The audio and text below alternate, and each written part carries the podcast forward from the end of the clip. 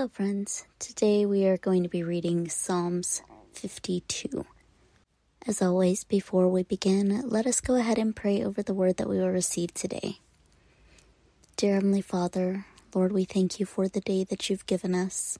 We thank you for the people in our lives, and we thank you for all the blessings that you pour down in our lives. We pray, Lord, for your knowledge, wisdom, and understanding to be able to grasp the word that we're about to receive, to put it to work into our own lives, and to be able to share this with whoever needs to hear it. Help us to bear the fruits of your Spirit in all that we do, and allow us to be a beacon of light for your love, kindness, grace, and mercy. Holy Spirit, be breathed into us today and allow us to walk in your guidance in each and every step. Give us your discernment in all things and help us to understand the truth behind today's message. In Jesus' name we pray. Amen. So, Psalm 52 is titled, For the Director of Music, a Maskil of David. When Doeg the Edomite had gone to Saul and told him, David has gone to the house of Ahimelech. Why do you boast of evil, you mighty hero? Why do you boast all day long, you who are a disgrace in the eyes of God? You who practice deceit, your tongues plot destruction. It is like a sharpened razor. You love evil rather than good, falsehood rather than speaking the truth.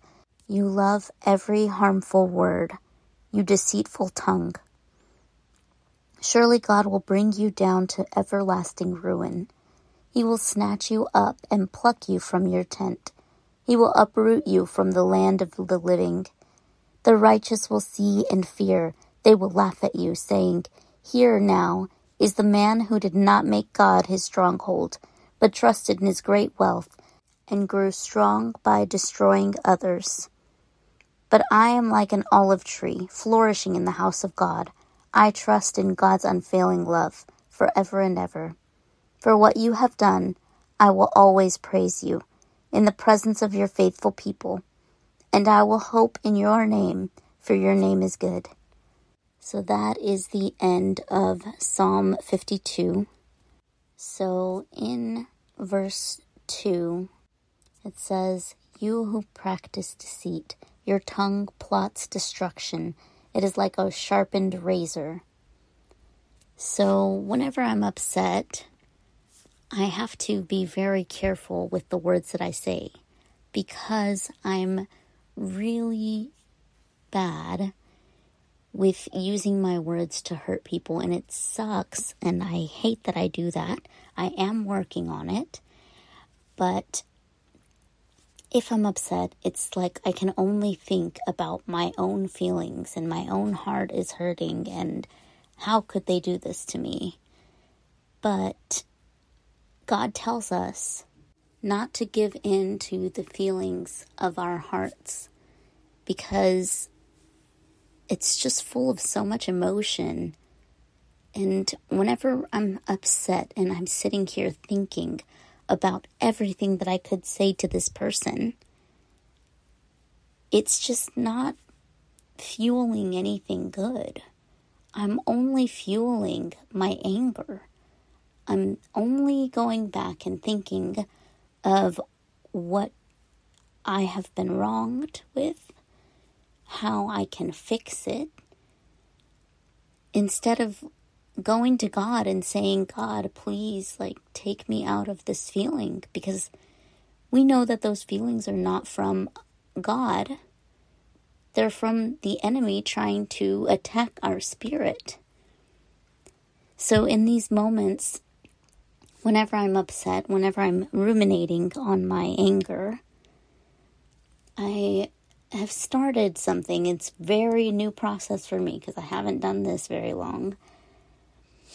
But instead of ruminating on my anger, I will try and pray in that moment. I say, God, I know that you are so good, and I thank you for all that you've done. I am not in a good place right now, and I just need you to come and lift this burden that's on my heart. Help me to cast out these feelings of anger, of hatred, of bitterness, and help me to be at peace, the peace that only you bring, Lord. Help me to feel that peace in my heart so that I can bear the fruits of your Spirit instead of bearing bad fruit. It has definitely been an eye opener on my actions from the past, the very near past, because this literally just started happening not too long ago. So I did this maybe a week or two ago. So it's a journey, and I'm trusting God in the process. And I urge you to try this as well. Just reach out to Him in those moments when you're upset. Pray and praise Him. Think about all the things that He's done in your life. And in that moment, when you're thinking of all the things that He's done, just ask Him to cast out all of those evil spirits that are trying to attack your spirit. That is all the time that I have so I hope that you guys enjoyed this message. I hope that it reached whoever it needed to. And till next time.